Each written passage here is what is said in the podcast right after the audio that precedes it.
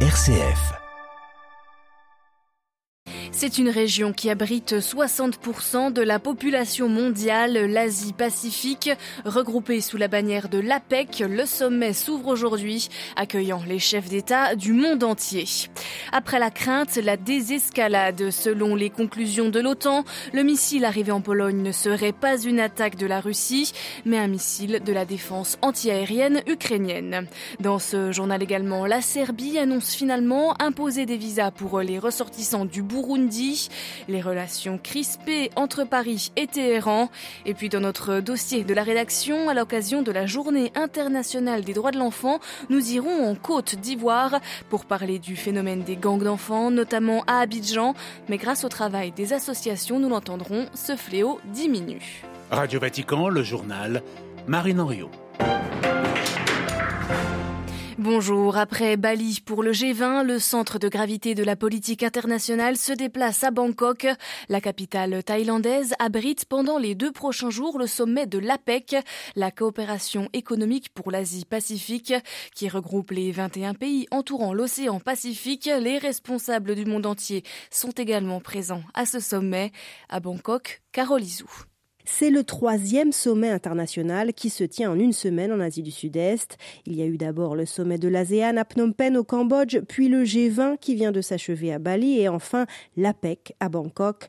La capitale thaïlandaise est sous haute sécurité avec plus de 30 000 policiers déployés. Les écoles de la capitale sont fermées pour trois jours, certains axes de circulation coupés.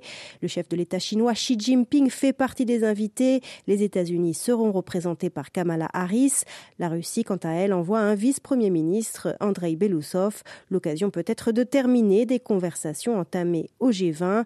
Quant à Emmanuel Macron, arrivé hier soir, il en profitera pour évoquer la nouvelle stratégie indo-pacifique de la France. Un an après la crise des sous-marins australiens qui a affaibli les positions françaises, le chef de l'État veut prendre acte de l'importance croissante d'une région qui représente 60% de la population et de l'économie mondiale, une place forte d'innovation technologique et une ressource majeure de biodiversité. Bangkok, Carole Izou pour Radio Vatican. Près de 6000 prisonniers vont être libérés en Birmanie. L'annonce vient d'être faite par la junte. Une décision rare des militaires qui ont pris le pouvoir en février 2021. Des milliers de personnes avaient été emprisonnées dans les manifestations contre le pouvoir armé. Parmi les futurs libérés, plusieurs ressortissants étrangers, dont un conseiller du gouvernement australien. Ils seront graciés et expulsés, indique le pouvoir birman. Corée du Nord avait promis une riposte, c'est maintenant chose faite. Un nouveau missile balistique a été tiré tôt ce matin en direction de la mer du Japon. Une réaction de Pyongyang après le renforcement de l'alliance militaire entre Washington, Séoul et Tokyo. On traverse le Pacifique direction les États-Unis où finalement les républicains gagnent la majorité à la Chambre des représentants. Après les élections de mi-mandat du 8 novembre, une majorité courte selon les médias américains, les conservateurs disposeraient d'environ 218 sièges sur 435, mais cela suffit pour diviser le Congrès car les démocrates gardent le Sénat. Une victoire qui donne donc aux républicains un pouvoir de blocage sur la politique de Joe Biden. Le président ukrainien Volodymyr Zelensky persiste et signe. Le missile tombé mardi soir en Pologne est russe et les Occidentaux doivent réagir. Mais du côté de l'OTAN, d'autres conclusions s'imposent. Les 30 ambassadeurs des pays de l'Organisation de l'Atlantique Nord étaient réunis hier à Bruxelles pour une réunion d'urgence et l'heure est à la désescalade. Sur place, Pierre Benazet. La Pologne a d'emblée calmé le jeu à l'OTAN, comme l'avait annoncé le Premier ministre Mateusz Morawiecki, puisqu'elle n'a pas invoqué l'article 4 du traité de l'Atlantique Nord, celui qui prévoit des consultations en cas de menace pour la sécurité d'un pays, son indépendance politique ou son intégrité territoriale. Pour le secrétaire général de l'OTAN, Jens Stoltenberg, il n'y a pas d'indication que l'explosion survenue en Pologne soit une attaque délibérée, pas d'indication non plus que la Russie prépare une attaque contre l'OTAN. C'est probablement un missile sol-air de la défense antiaérienne ukrainienne qui a frappé le village de Pchedovov, mais ce n'est pas la faute de l'Ukraine puisqu'elle se défend contre l'agression russe, souligne Jens Stoltenberg, pour qui l'explosion s'est en outre produite au moment où la Russie a déclenché une vague massive de frappes. Après les réunions du Conseil de sécurité polonais et du Conseil de défense hongrois mercredi soir, après les appels des pays baltes à une action rapide de l'OTAN, on en est donc à la désescalade. Les alliés ont cependant manifesté leur solidarité envers Varsovie. L'OTAN veut mobiliser des armements supplémentaires de défense antiaérienne sur sa frontière orientale. Et l'Allemagne propose par exemple à la Pologne le déploiement de patrouilles d'avions de chasse sur ses frontières avec l'Ukraine et la Russie. Pierre Benazet, Bruxelles. RFI pour Radio Vatican. C'était devenu une pomme de discorde entre la Serbie et l'Union européenne. Hier, le président serbe a annoncé la réimposition d'un régime de visa pour les ressortissants burundais et tunisiens souhaitant se rendre en Serbie. Les explications de Laurent Rouy. Située en bonne place sur la route migratoire dite des Balkans, la Serbie avait fait l'objet de critiques de Bruxelles pour son régime migratoire laxiste envers plusieurs pays, dont la Turquie, l'Inde, Cuba, la Tunisie et le Burundi. Les voyageurs de ces pays n'avaient pas besoin de visa pour se rendre en Serbie et beaucoup d'entre eux tentaient ensuite le passage clandestin vers l'Union européenne, souvent à la frontière hongroise. La Commission européenne avait noté une hausse significative des tentatives des ressortissants de ces pays. Aussi, le président serbe Aleksandar Vucic a annoncé la suspension du régime libre des visas pour la Tunisie et le Burundi au cours d'une rencontre sur les questions migratoires avec le premier ministre hongrois Viktor Orban et le chancelier autrichien Karl Nehammer. La Serbie travaille à l'alignement de sa politique des visas avec celle de l'Union européenne. D'ici à la fin de l'année, deux autres pays se verront supprimer le régime libre des visas, mais le président n'a pas précisé lesquels. Belgrade, Laurent Rouy, Radio Vatican. En France, l'archevêque émérite de Strasbourg entre 2007 et 2017, Monseigneur Jean-Pierre Gralet, reconnaît des gestes déplacés envers une femme majeure durant les années 1980, alors qu'il était religieux franciscain. Il a partagé un long communiqué diffusé hier par la conférence des évêques de France. Monseigneur Gralet précise également être sous le coup d'une enquête canonique depuis le mois de septembre. C'était en marche du G20, nouvelle crispation des relations entre la France et l'Iran. Emmanuel Macron appelle Téhéran à revenir au calme et à l'esprit de coopération. Ces derniers mois, les rapports se sont tendus entre Paris et Téhéran sur fond de prise d'otages de Français par les autorités iraniennes, d'échec de la médiation française sur le programme nucléaire iranien et de soutien des Français aux manifestations en cours dans la République islamique. Les précisions de Marie-Christine Bonzon. Emmanuel Macron a dénoncé hier soir l'agressivité croissante de l'Iran envers ses voisins et envers la France. Le président français a qualifié d'inadmissible le fait que l'Iran retienne pas moins de sept otages français. Par ailleurs, la France a récemment publié une déclaration avec l'Allemagne et le Royaume-Uni pour condamner la poursuite de l'escalade nucléaire de l'Iran alors que les négociations en vue de relancer l'accord international de 2015 sont tombées dans l'impasse. De son côté, le gouvernement iranien et les journaux qui lui sont inféodés brocardent le chef d'État français, notamment pour avoir reçu la semaine dernière des militantes iraniennes en exil qui participent au mouvement pro-démocratique. Après cette rencontre, Emmanuel Macron s'était dit favorable à des sanctions contre des personnalités du régime iranien. Hier soir, il a de nouveau décrit les manifestations en Iran comme une révolution légitime. Mais dans un contexte où les diplomates français à Téhéran ont déjà du mal à obtenir l'accès consulaire aux otages, le président Macron n'a pas encore accédé aux revendications des militantes iraniennes.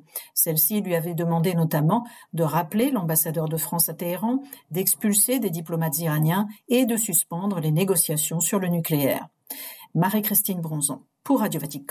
La COP27 de Sharm el-Sheikh rentre dans ses négociations finales et l'Union européenne promet un milliard d'euros pour l'adaptation en Afrique, des fonds qui doivent servir notamment à collecter des données sur les risques climatiques, à renforcer les systèmes d'alerte pour prévenir les populations d'une catastrophe et pour mobiliser la finance publique et privée sur la question climatique.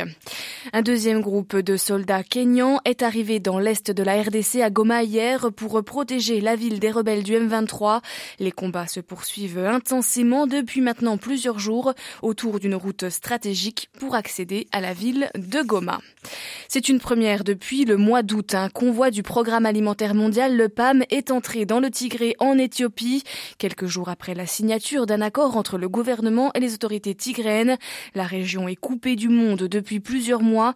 Plus de 5 millions de personnes auraient besoin d'aide alimentaire. Thank you. Ce dimanche se tient la journée internationale des droits de l'enfant, l'occasion pour nous de revenir ce matin sur le phénomène des enfants en conflit avec la loi en Côte d'Ivoire, des enfants âgés de 8 à 17 ans qui vivent dans la rue armés et violents, ils agressent la population. Et si ce fléau diminue ces dernières années, certains gangs restent encore en activité et continuent de semer la peur, notamment dans certains quartiers d'Abidjan. Les ONG et les associations de protection de l'enfance continuent donc de porter assistance à ces enfants, cela à travers de la réadaptation, des ateliers de résilience assistée. Ils bénéficient également d'un soutien à la scolarisation et à l'apprentissage. On en parle ce matin avec Eric Memel. Il est coordinateur du programme de l'ONG Dignité des droits de des Dignité droits pour les enfants en Côte d'Ivoire et il nous explique comment fonctionnent ces gangs et comment l'aide l'association. Il faut dire que le procédé ces enfants en conflit avec la loi, consistait à descendre dans une rue, armés de machettes de gourdins, et à dépouiller les passants, la population, toutes les personnes qu'ils pouvaient trouver sur le chemin, dépouiller ces personnes de leurs biens, et après prendre la fuite. Très souvent, leur apparition se fait soudaine, et l'acte est rapide. En un temps éclair, en un temps rapide, prennent la fuite. La quasi-totalité était sous influence de substances psychotropes, notamment la consommation de la drogue.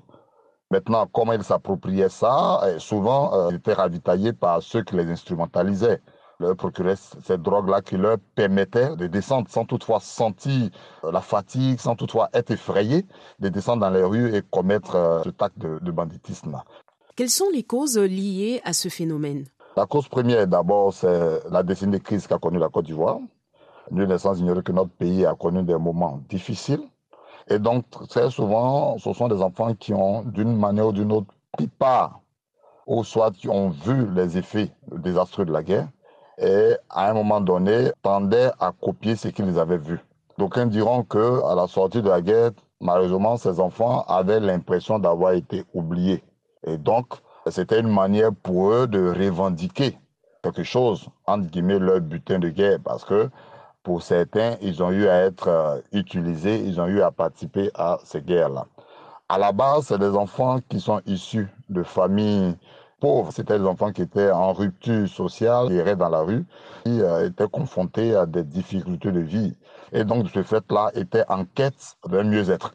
Profitant de la situation de crise qu'a connue la Côte d'Ivoire, ces enfants se sont dit, bon, voilà une occasion nette de pouvoir peut-être changer leur devenir. Est-ce qu'il n'y a pas quelque part une démission des parents? Les parents avaient ou ont démissionné à tous les niveaux. Mais comment imaginer que des enfants puissent agresser sans, je dirais, aucun contrôle des parents quand on essaie d'analyser un peu d'où venaient ces enfants-là, l'expérience a montré que souvent c'était des enfants qui étaient déjà en rupture totale ou partielle avec la famille. Comment lutter, selon vous, contre cette forme euh, de violence? Euh, Pour lutter contre euh, cette forme de violence, je pense qu'il est vraiment important qu'on implique davantage les familles. Comme on le dit toujours, on a malheureusement de nombreux géniteurs et très peu de parents. Donc, il est vraiment important que les familles soient vraiment sensibilisées à la protection de leurs enfants. Il faut vraiment un réel engagement. Pour l'État également, il convient d'investir davantage dans tout ce qui est protection de l'enfance.